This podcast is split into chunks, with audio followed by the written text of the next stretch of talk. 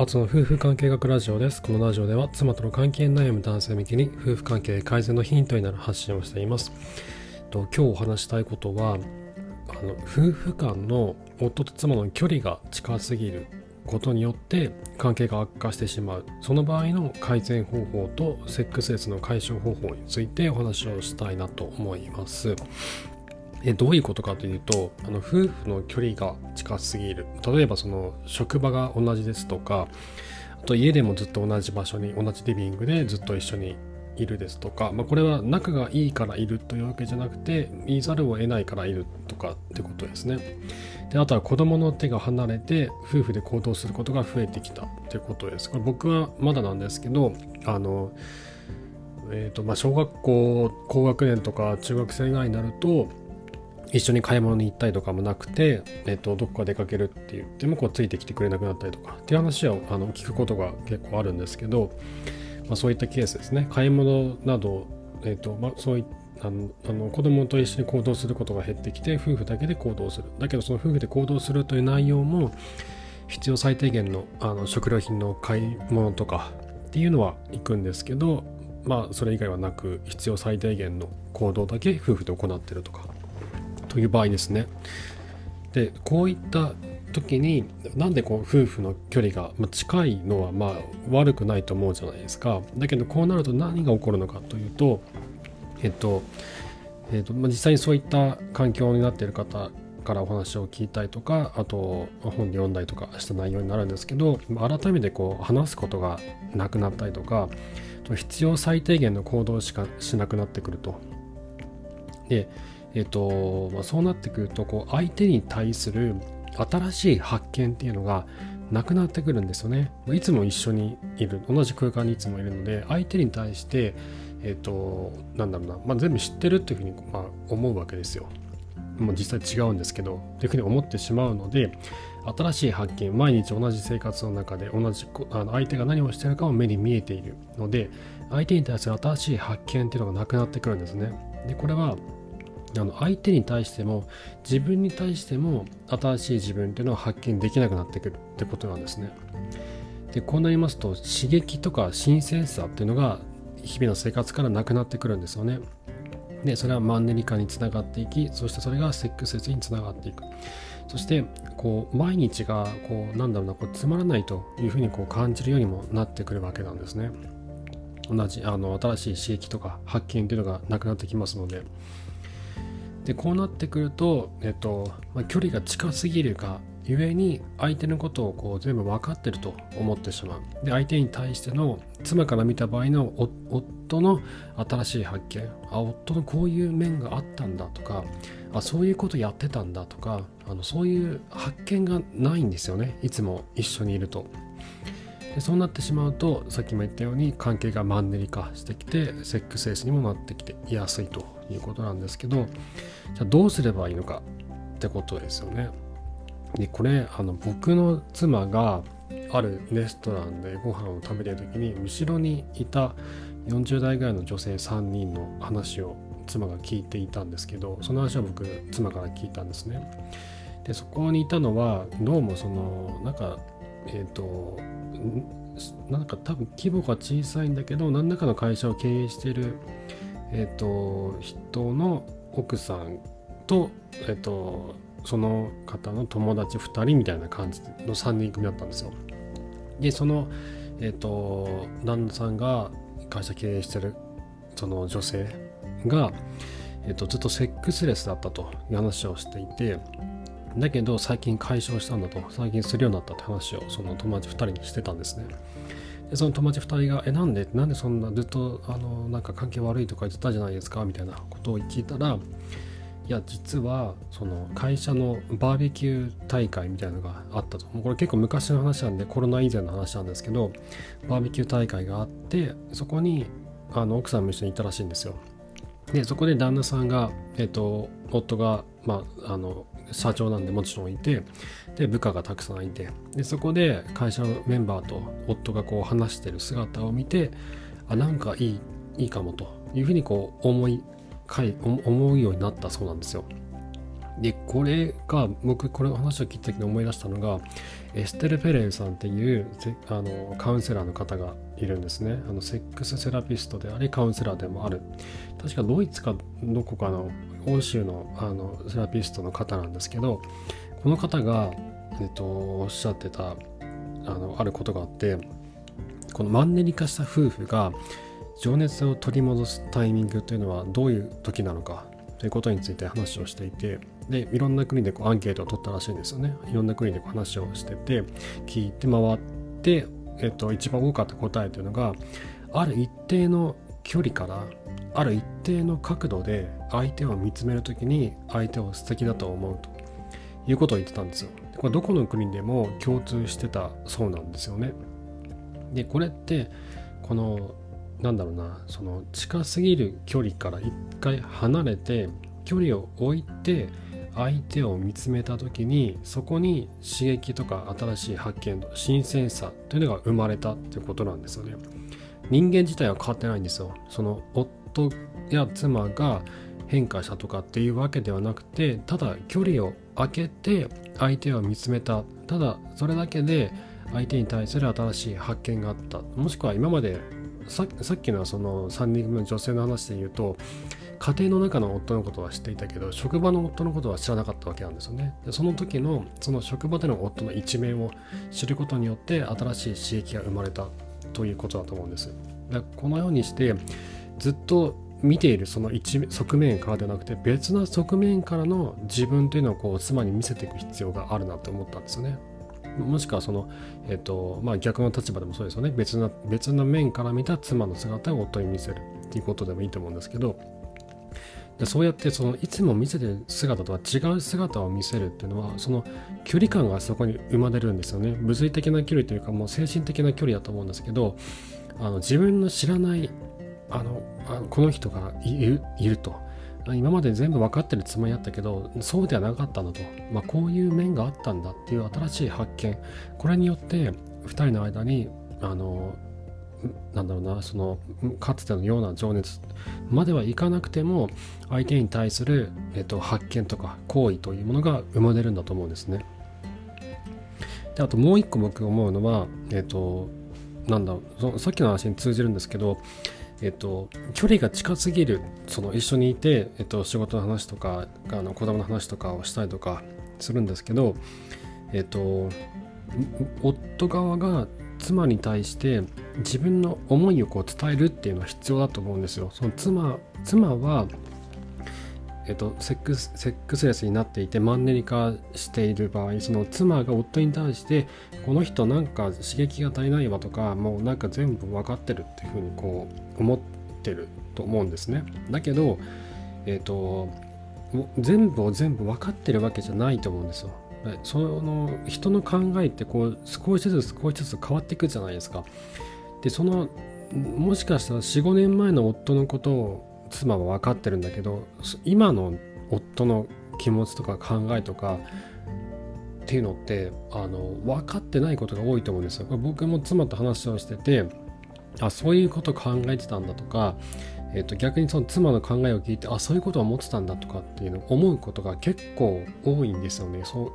あのお互いに対する認識の行き違いっていうのが結構多くてでこの辺りはあの世代経営ノートっていうのを僕らがやることによってお互いの考えのこのすれ違いっていうのはあの理解して埋めることができたんですけど話してみないと結構分かんないんですよね。妻が今何を考えてるのかとかあと僕ら僕の方僕らの方が夫側が何を考えてるのかっていうのも妻にも伝わらないしでそれをお互いにこう伝え合うことによって新しいえっ、ー、となんだろうなその新しい2人にとっての新しい一歩が生まれるんだと思うんですよ。今ま今までの行動とはまた違う方法で2人の距離を縮めることができるようになるし縮みやすくなると思うんですよね。このなんだろうな例えばその妻はきっとこういうことに困ってるんだろうなとかえっと、僕らと夫夫としてはこういうことをしてあげた方がいいのかなとか、まあ、いろいろ思うじゃないですか。いろいろ思っていろいろ行動するんだけど実は妻と話をしてみたらそうじゃないと。そこそこじゃないというふうなことって結構あると思うんですよ。僕もあったんですけどあのなのでこう話してみないと結構わからない。で話話し合った話し合ったことによって2人にとってのより良い方向性より良い一歩というのを作り出せるようになるなっていうふうには思うんですよね。なのでえっとなんだろうなその今自分たちが相手に対してどのように思っているのかこれからどうしていきたいと思っているのかというのをあの相手をこう妻を変えようとする方向じゃなくて自分自身がどう思ってるのか、えっと、妻、えっと、今でも変わらず妻のことを素敵だと思っていて一緒にいたいと思ってるとあの手をつないで歩いたりとかどっかにこう2人だけでデートをしたいしたりとかっていうのをしたいというふうに思ってるんだとか。そういったようなそのウェットな感情というのをこう妻にこう伝えていく、まあ、それ伝えることによって何かこうえっ、ー、となんだろうな。だからお前はもっとあのなんだ？そのなんだ？その会話をもっとこっちに返してくれとかえっとなんかそう妻を変えようとする方向じゃない方がいいと思うんですよね。あとはこうセックスレスを解消したいんだ。だからその相手をしてくれとかっていう風な方向じゃなくて自分は妻妻と一緒にいたい。話をしたい。あの会話をしたい。えあの2人で楽しい日々を送っていきたいんだっていうそういう希望をただ伝えるだけでもいいと思うんですよね。っていうのを僕はあの思ってましてであとその日常の中に非日常を紛れ込ませていくというのはとても有効だなと思うんですね。でこれは2人の間のマンネリ化を防ぐ方法になるのかなと思うんですよ。でえー、例えばそのなんだろう僕らがよくやっているのが2人で一緒に2人だけでランチに外に出かけたりとかあと週末に妻の好きなつまみをあのその妻の好きなお店で買ってきてで好きなお酒を用意して2人で家飲みをするとかその家飲みをこう充実充実させるってことですねただその冷蔵庫に余ってるビールとあの余ったかけのたれを出してきて2人でプシュってやるんじゃなくてもうちょっとそのランクを上げるというか楽しめるような気持ちが弾むような用意をするということですね。であと以前僕らやってよかったのがあの家から車で15分ぐらいの場所に泊まったことがあるんですよ。これ家族全員で泊まった子供も含めて泊まったんですけどえっとなんかねあの普通のマンションなんですけどそこをこうな借りれるんですよ多分もともと外国人向けの観光で来てる外国人向けのゲストハウスみたいなとこだったんですよね。でそこをですねえっとなんだろうな何をするでもなく別に観光って言っても何でもないんでただ泊まるだけだったんですけど妻にとってはすごいリフレッシュになったらしいんですよ。いつもと違う環境でこ泊まるというただそれだけなんです。本当観光地でも本当に何でもどこも行くとこなんかないんですよ。まあなんかパン屋さんとかそういうねご飯食べる店とかはあったりしますけど別に面白いアトラクションがあるわけでもないしあの映画館があるわけでもないしあの外で何かできるような場所は全然ないんです。ただいつもと違う場所でゆっくりと泊まれるっていう布団が用意してあってゆっくりと泊まれるっていうだけなんですけどただそれだけでもすごいリフレッシュできたって言ってたんですよね。であとはあのなんだろうそのキャンプとかも行って夜中妻とゆっくりしたりとかするのもすごく本人は良かったっていうふうに言ってたんですよ。でこれもいつもと違う非日常感なんですよね。でこれはなんだろうなその旅行とかまでになると非日常のもう完全にそうなるんですけどもう家からちょっと近い車で15分か30分か、まあ、1時間かからないところですよね30分程度の場所に泊まるっていうただそれだけでもすごいリフレッシュになるんですよね。で今あの Airb ってあるじゃないですか。あの一般の人が自分の家とか別荘とかを貸し出してるのありますよね。一泊いくらとかで。でああいうのがいいなんか結構いいのかなって僕は思っててそこをちょっと今はね探してるんですよね。近場でゆっくりできてでなんかちょっと近くに出かけられるとこあればいいんですけどおいしいパン屋さんとかがあるとことかがいいんですけどっていうのを近場でちょっと探そうかなって今思ってます。はい。ということで、えー、今日は夫婦の距離が近すぎることによる関係悪化の改善方法そしてセックスレスの解消方法についてお話をさせていただきました。えっとまたこのあの件に関してもっと思うことがあれば別な回で話をどんどんとこう詰めていきたいなと思ってます。えー、妻との関係悩む方の参考になれば幸いです。えー、質問箱の方で夫婦関係に関するご相談を男女問わず受け付けておりますので、ぜひそちらご利用ください。こちら放送の説明欄にリンクを貼っておきます。ご相談、ご質問はこちら、過去質問箱、過去閉じる右矢印の先に URL が貼ってありますので、そこをタップしていただくと飛べるようになっています。え、あと妻との関係に今まさに悩んでいるという方これは真っ暗な暗闇の中をたった一人で歩いているようなものなんですよね、ま、自分が今どこにいてどこに向かっているのかもわからない。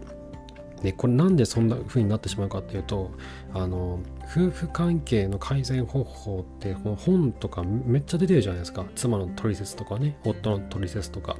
いろいろありますよね。もちろんその本はすごく役に立つし僕も読んでるんですけど。だけどその夫婦関係があの改善したい妻との関係を良くしたいって思う時ってもうなんだろうなそのケースバイケースなんですね本当に。その自分と妻との関係性とか、えっと、子供の人数とか過去何が起こったかとか、